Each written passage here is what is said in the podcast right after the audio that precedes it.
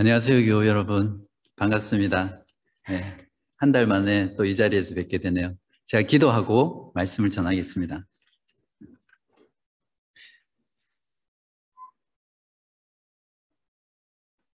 살아계신 하나님 아버지를 이 시간 찬송합니다. 오늘도 저희들이 하나님의 말씀을 듣기 위해 이 자리에 나와왔습니다. 저희들에게 은혜를 베풀어 주시고 특별, 특별히 마지막 날에 되어질 일들을 우리가 소망하는 가운데 그 말씀이 우리들 마음 깊이 사로잡게 하여 주옵소서. 그리하여 이 말씀으로 우리가 다시 살아나고 회복되며 용기를 내고 힘을 얻어 이 세상을 기쁨과 감사와 즐거움 가운데 주를 찬송하며 살아갈 수 있는 그런 귀한 시간 되게 하여 주시기를 예수 그리스도의 이름으로 간절히 기도합니다. 아멘. 어, 시드니 북쪽으로 한 350km 정도 가면 포스터라는 곳이 있거든요. 혹시 가보신 분 계세요? 네, 한 4, 5년 전에 한번 캠핑을 하러 갔었는데 너무 좋아서 2년 연속으로 갔던 곳입니다. 거기 가면 꼭 하는 일이 있는데 뭐냐면 배를 빌립니다. 그렇게 비싸지 않은데 배를 빌려서 낚시를 하거든요. 특히 아이들이 낚시를 좋아해서 낚시를 하는데 어, 이렇게 낚시를 할 때마다 이 닻을 내려야 됩니다. 근데 이 내리는 게 참 귀찮아요. 내렸다가 또 감아야 되고 그래서 한 번은 닻을 내리지 않고 그냥 이렇게 낚시를 한 적이 있었거든요. 그러면 어느새 저도 모르게 원래 낚시하던 그 장소에서 배가 점점 점점 이렇게 떠내려가서 이렇게 멀리 있는 그런 경험들을 했습니다. 아마 여러분 중에도 그런 경험을 하신 분이 계실 겁니다. 어, 신자들 가운데 보면 신앙생활이 꾸준하지 않고요. 들쑥날쑥 하시는 분들이 있습니다. 한때는 굉장히 그 신앙에 대한 뜨거움 때문에 열심히 하시다가 어, 금방 식어서 어, 금방 그냥 흐지부지 이렇게 신앙생활 하시는 분들이 있죠. 어, 여러분은 이렇게 신앙생활이 어, 흔들리고 또 왔다 갔다 하는 이유가 뭐라고 생각하세요?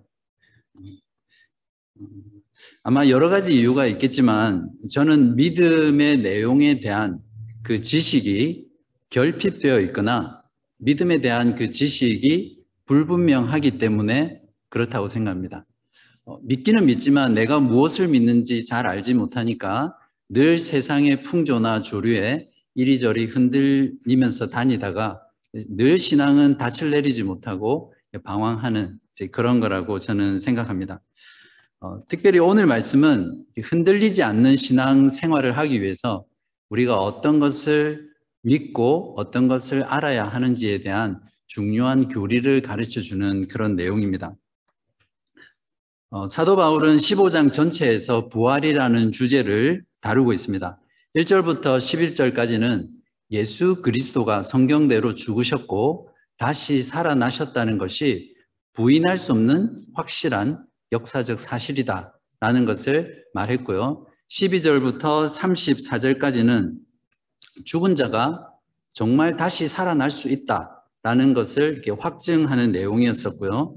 그리고 지난주 본문이었던 35절부터 49절까지는 죽은 자가 다시 살아날 수 있을 뿐만 아니라 어떤 몸으로 부활하는지 그 부활의 몸에 대해서 말씀을 했습니다. 그리고 오늘 본문은 특별히 부활 교리 중에 부활의 몸을 가질 때 어떠한 방식으로 부활의 몸을 가질 것인가에 대한 내용입니다. 사도 바울은 부활의 몸을 썩지 아니하는 것, 죽지 아니하는 것이라고 표현하고 있는데 이걸 한마디로 표현하면 불멸의 몸 이렇게 정의할 수 있습니다. 오늘 말씀을 통해서 부활 시에 가지게 될 불멸의 몸에 대한 성경의 가르침을 분명히 알고 우리들의 신앙생활 가운데 흔들림이 없는 그런 신앙생활을 할 수 있는 시간 되기를 바랍니다. 이제부터 흔들리지 않는 신앙생활을 하기 위해서 불멸의 몸에 대해서 알아야 될 성경의 교리가 무엇인지 하나씩 하나씩 살펴보겠습니다. 자, 첫 번째로 불멸의 몸에 대해 알아야 될 성경적인 가르침은 불모, 불멸의 몸을 가져야만 하나님 나라에 들어가서 살 수 있다는 것입니다. 어, 예수 그리스도를 믿는 자가 들어가서 살아갈 하나님 나라는 어떤 속성을 가지고 있습니까? 그곳은 영원하다는 그런 속성을 가지고 있습니다. 그렇기 때문에 그곳에 들어가서 사는 저와 여러분이 영원한 몸이 아니라 여전히 부패하는 몸, 병든 몸, 썩는 몸, 죽어가는 몸이라면 그 나라에 살 수가 없겠죠. 어, 그래서 하나님 나라는 의료 사업이라든지 또는 장례 사업이 반드시 망하게 되어 있는 그곳이 바로 하나님의 나라입니다. 50절을 보십시오. 형제들아, 내가 이것을 말하노니 혈과 육은 하나님 나라를 이어받을 수 없고 또한 썩는다는 것은 썩지 아니하는 것을 유업으로 받지 못하느니라. 다르게 말하면 혈과 육이 아닌 몸, 썩지 아니하는 몸, 죽지 아니하는 몸이 하나님 나라에 들어가서 살 수 있다는 말이겠죠. 우리가 가지게 될 불멸의 몸은 어떤 몸입니까? 42절부터 49절에 지난주 본문이죠. 잘 나와 있었습니다. 43절에는 영광스러운 것, 강한 것이라고 말했고, 신령한 몸, 영의 몸, 마지막 아담이신 그리스도께서 살려주시는 영, 둘째 사람처럼 하늘에 속한 자, 하늘에 속한 이의 형상을 입은 자라는 이런 표현들로 우리들에게 그 불멸의 몸을 이야기하고 있습니다. 어, 특히 빌리포스 3장 21절에서는 부활하게 될 우리의 몸을 이렇게 표현하고 있습니다. 그는 만물을 자기에게 복종하실 수 있는 자의 역사로 우리의 낮은 몸을 지금 우리들의 몸이죠. 자기 영광의 몸의 형체와 같이 변하게 하시리라. 즉 부활하신 예수 그리스도의 그 몸의 형체처럼 우리도 부활한다는 말입니다.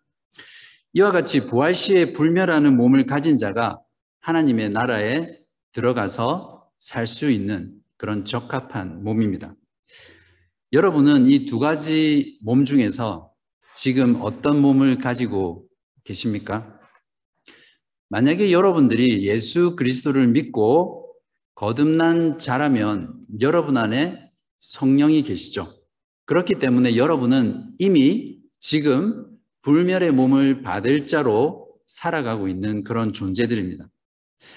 그러나 만약에 여러분이 예수 그리스도를 믿지 않고 거듭나지 못했다면 그건 영원한 지옥을 유업으로 받을 불멸의 몸을 가지고 살아가는 것입니다. 그렇기 때문에 이 두렵고 비참한 어, 영적인 실제에서 우리가 구원을 받기 위해서 여러분 가운데 아직 예수 그리스도를 믿고 계시지 않는 분이 있다면 지금 이 순간 오늘 하루 이 복음의 말씀을 듣고 예수 그리스도를 믿으시기 바랍니다. 그래야 여러분이 불멸의 몸을 입고 영광된 몸으로 하나님 나라에 들어가실 수 있을 것입니다. 두 번째 불멸의 몸에 대해서 알아야 될 성경적인 가르침은 불멸의 몸은 변화를 통해서 우리가 얻게 된다는 사실입니다. 51절부터 53절까지를 다 같이 읽겠습니다. 시작. 보라, 내가 너희에게 비밀을 말하노니 우리가 다 잠잘 것이 아니요.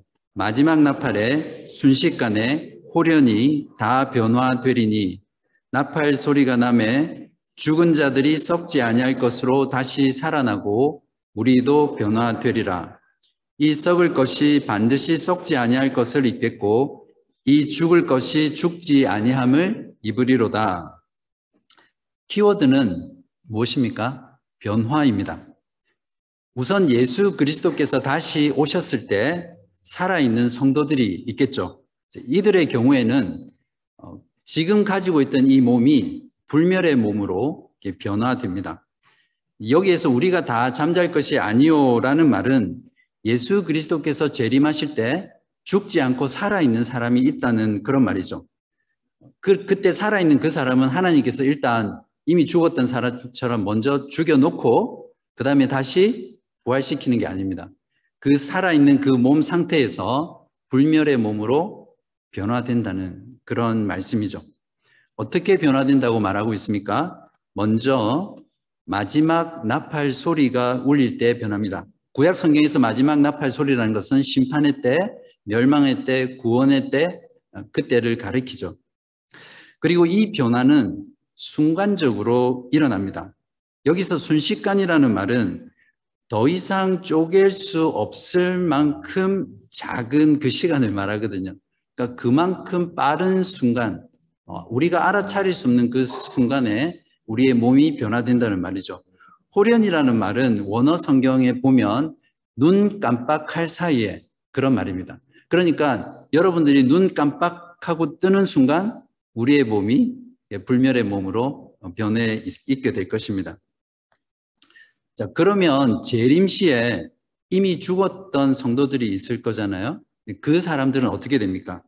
52절 뒷부분에 보시면 나팔 소리가 남의 마지막 나팔 소리겠죠. 죽은 자들이 썩지 아니할 것으로 다시 살아나고 우리도 변화되리라.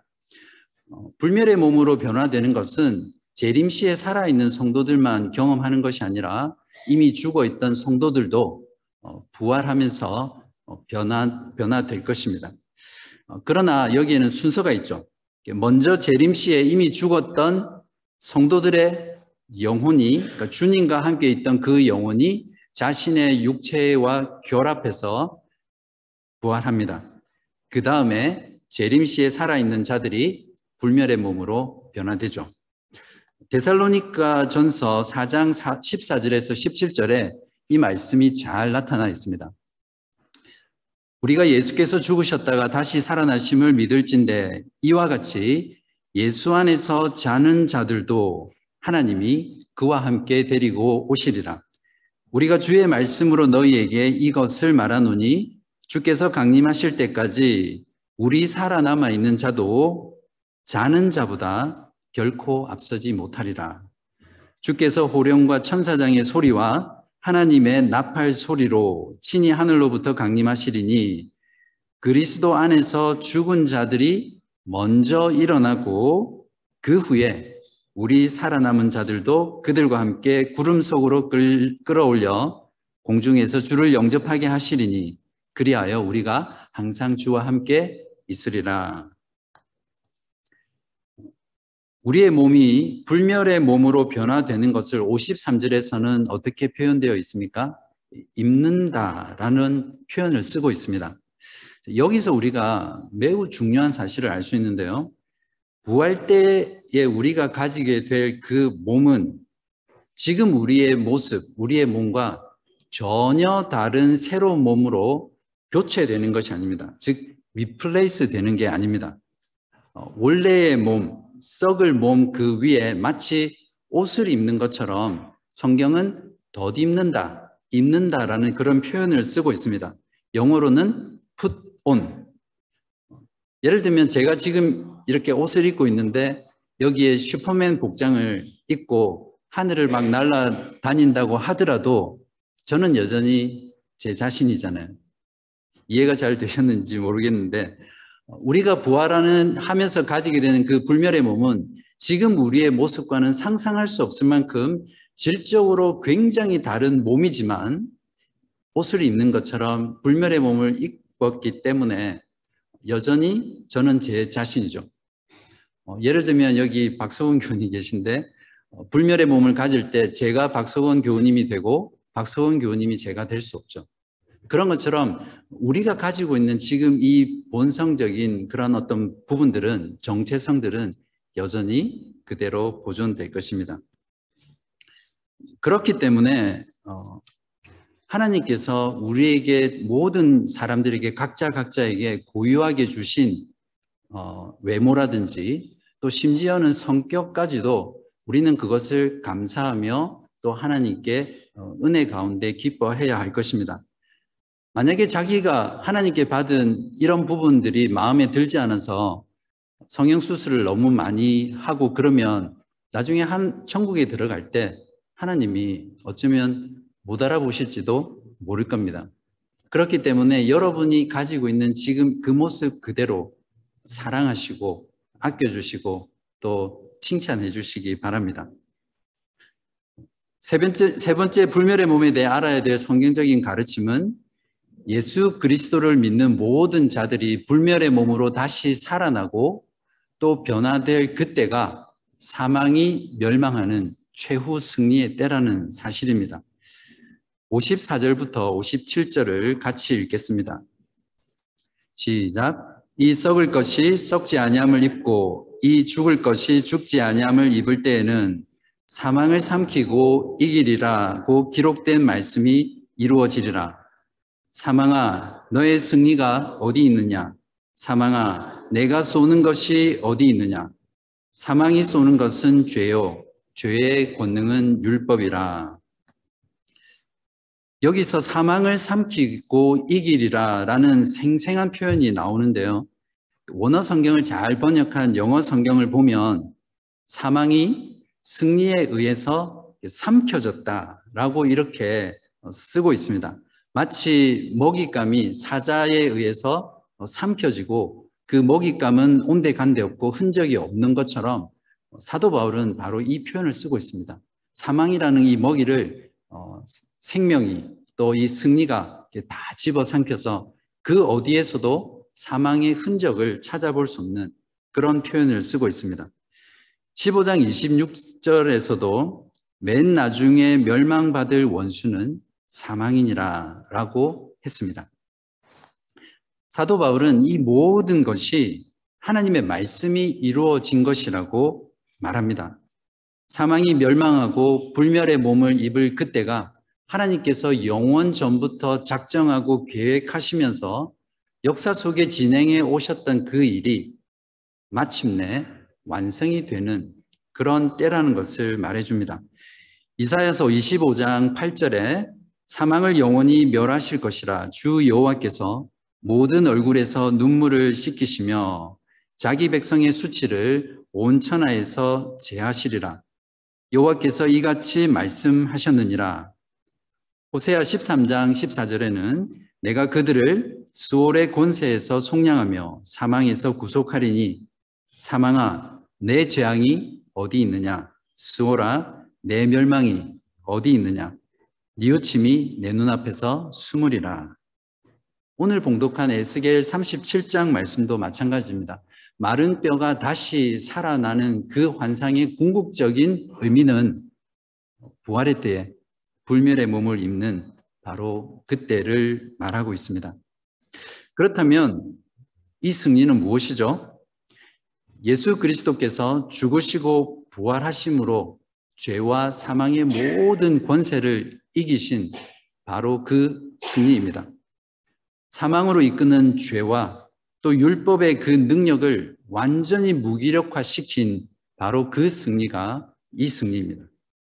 로마서 8장 1절에 보면 그러므로 이제 그리스도 예수 안에 있는 자에게는 결코 정죄함이 없나니 이는 그리스도 예수 안에 있는 생명의 성령의 법이 죄와 사망의 법에서 너를 해방하였습니다. 예수 그리스도 안에서 우리는 이미 죄와 사망을 정복한 승리자입니다. 여러분 이 사실을 믿으십니까? 그래서 사도 바울은 57절에서 우리 주 예수 그리스도로 말미암아 우리에게 승리를 주시는 하나님께 감사하노니라고 고백하고 있습니다. 승리를 주셨던 하나님, 승리를 주실 하나님 이렇게 쓰지 않고요. 승리를 주시는 하나님 이렇게 말하고 있습니다. 우리는 그리스도로 말미암아 죄와 사망에 대해서 이미 승리했습니다. 그리고 지금도 계속 승리하고 있고 또 우리가 불멸의 몸을 입고 나타날 그때 변화될 그때 최후 승리를 얻을 것입니다. 지금까지 불멸의 몸에 대해서 알아야 될 세 가지 성경적인 가르침을 들었습니다. 벌써 잊어버리신 것 아니시죠? 무엇이었습니까? 먼저 영원한 하나님 나라에 들어갈 자는 불멸의 몸을 입은 자이어야 한다는 것이고요. 어, 우리의 불멸의 몸은 어떻게 해요? 변화되어서 가지게 된다. 그리고 그 불멸의 몸을 가질 때가 사망을 정복하고 최후 승리를 할 그때라는 사실입니다. 바울은 51절에서 이걸 비밀이라고 말하면서 설명을 하고 있거든요. 이 비밀, 이 계시, 이 진리를 우리가 분명하게 알고 믿고 신앙생활을 한다면 우리들이 살아가면서 경험하는 어떠한 유혹, 어떠한 시련, 어떠한 환란, 또 어떠한 슬픔 가운데서도 우리의 신앙은 흔들리지 않을 것입니다. 이제 사도 바울은 오늘 본문과 또 부활에 대해서 가르친 15장 전체를 결론을 맺고 있습니다. 부활과 부활의 몸에 대한 비밀을 분명하게 알고 있는 자가 이 지식을 알고 이 비밀을 알고 있는 자가 그냥 살 수 없겠죠. 그것이 우리들의 삶에 어떠한 영향을 미치면서 우리의 삶을 어떻게 이끌어 갈지에 대해서 58절에서 이렇게 고면하고 있습니다. 58절입니다. 같이 읽겠습니다.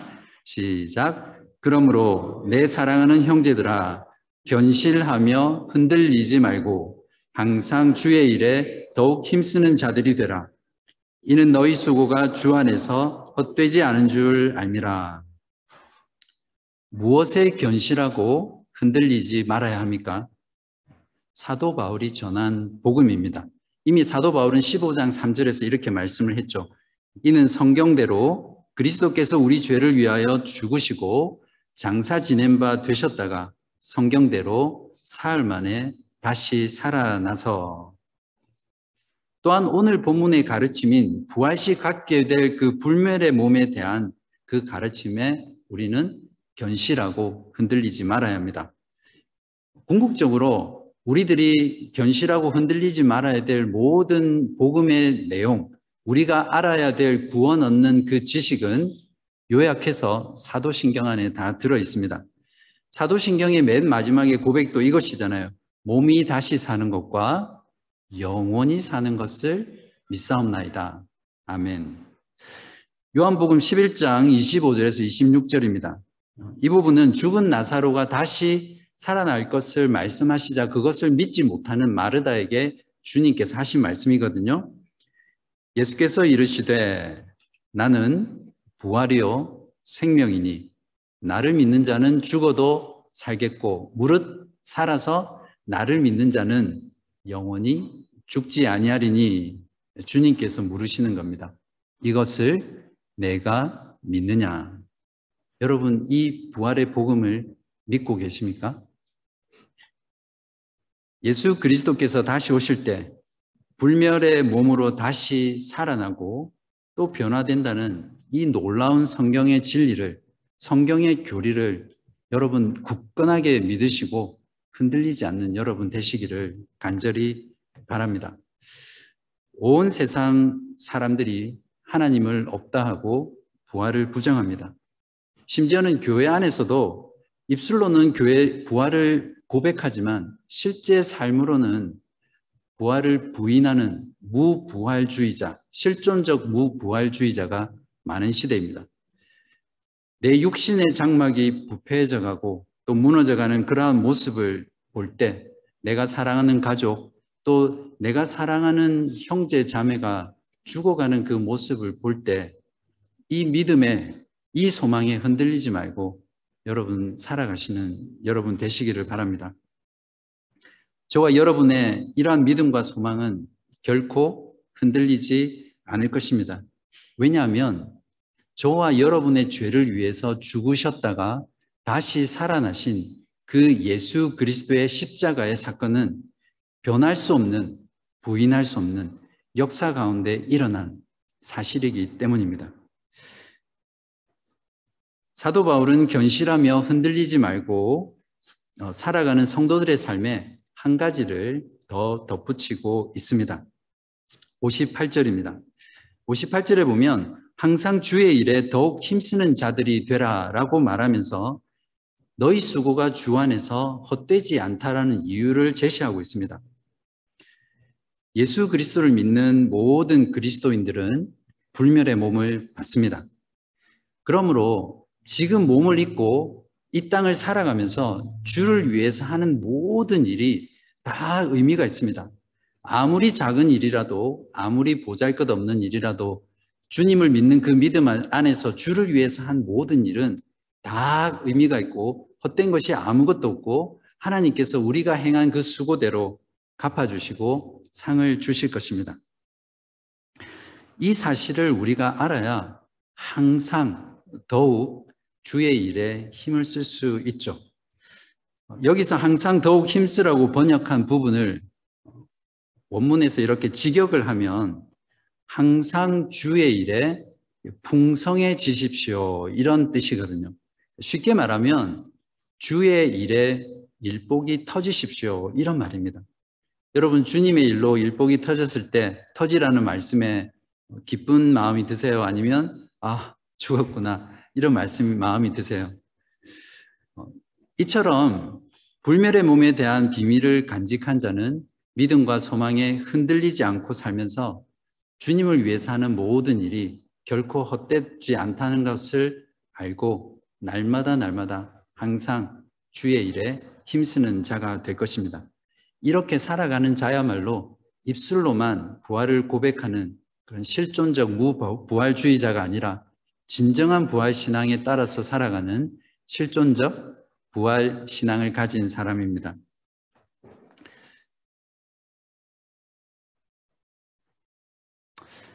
저는 지금까지 신앙 생활을 하면서 요즘, 요즘처럼 불멸의 몸을 간절하고 열렬하게 기다리는 적이 없었던 것 같습니다.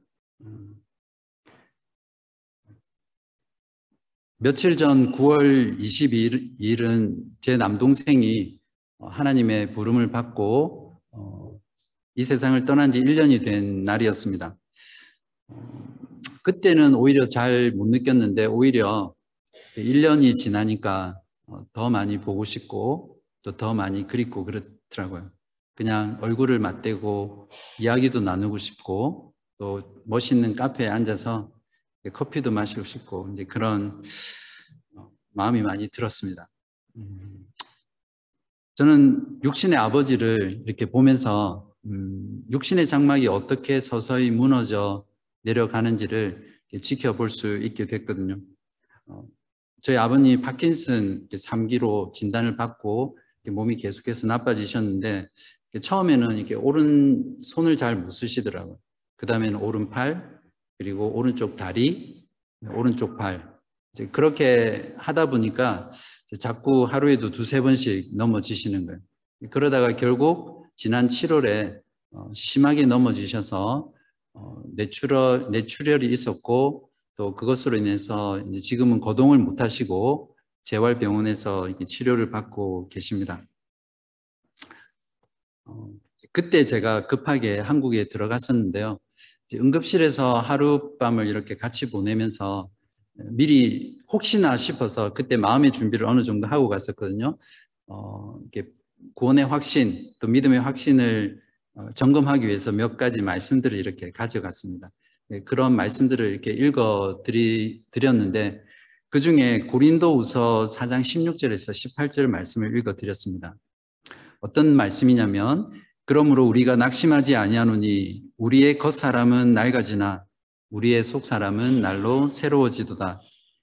우리가 잠시 받는 환난에 경한 것이 지극히 크고 영원한 영광에 중한 것을 우리에게 이루게 함이니 우리가 주목하는 것은 보이는 것이 아니요 보이지 않는 것이니 보이는 것은 잠깐이요 보이, 보이지 않는 것은 영원함이라.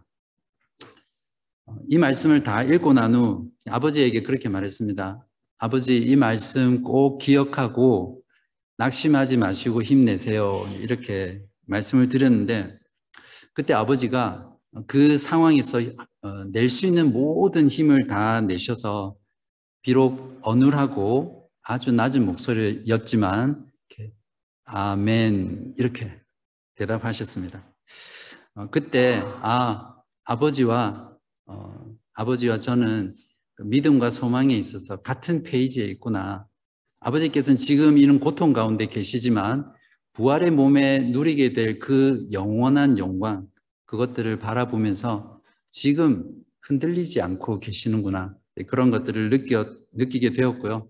그때 하나님께 얼마나 감사하는 마음이 컸었는지 모릅니다. 지금은 주님 곁에서 몸의 부활을 기다리는 제 남선, 남동생도 그리고 매일매일 무너져가는 그 육, 육체를 감당하면서 어, 고통 가운데 계신 그 아버지도 그리고 저도 또 예수를 믿는 여러분도 주님께서 다시 오시는 날 다 함께 불멸의 몸으로 살아나고 변화되어 만날 것입니다. 이 사실만큼 우리를 더 견디게 하고 더 위로하며 더 확실한 소망을 주면서 흔들리지 않게 하는 그런 성경의 말씀, 성경의 진리가 어디 있겠습니까? 기도하겠습니다.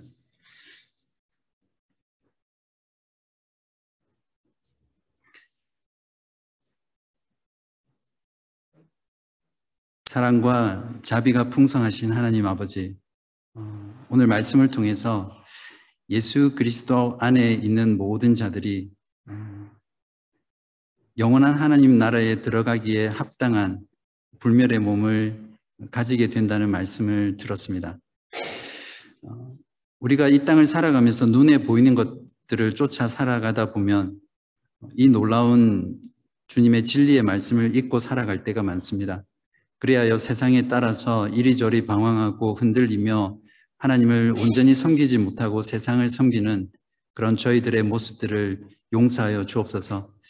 오늘 마음, 말씀을 마음 가운데 깊이 새기며 불멸의 몸으로 변화될 것이라는 이 소망 가운데 저희들 살아갈 수 있도록 도와주시고 이 모든 일이 예수 그리스도께서 나의 죄를 위해 죽으시고 부활하셨다는 그 사실 위에 서 있다는 것을 우리가 기억하며 우리의 믿음과 소망 가운데 흔들리지 않도록 도와주옵소서. 하나님 아버지 간절히 기도하옵기는 지금 육신의 연약함과 또 삶의 고통과 환란 가운데 고통하며 신음하며 탄식하는 교분들 계시다면 우리 주님께서 이 진리의 말씀으로 위로하여 주시고 힘을 주시고 세워 주시기를 간절히 기도합니다. 지금 병중에 계시며 또 사랑하는 가족들이 어, 죽음 가운데 또 아픔 가운데 슬퍼하는 교분들 계시면 그분들께도 주님께서 이 진리의 말씀으로 한없는 위로와 소망을 허락하여 주옵소서. 간절히 바라옵기는 우리의 소망과 우리의 모든 위로가 그저 어, 우리의 그냥 신념이나 또 맹신이 아니라 변할 수 없는 하나님의 말씀, 변할 수 없는 하나님의 진리의 성경 가운데 근거를 두게 하시고 그 진리가 우리의 믿음을 지키는 그러한 복된 저희 모두 되게 하여 주옵소서. 오늘도 우리 가운데 진리의 말씀으로 깨우시고 도전하여 주신 우리 주 예수 그리스도 이름으로 감사하며 기도하옵나이다. 아멘.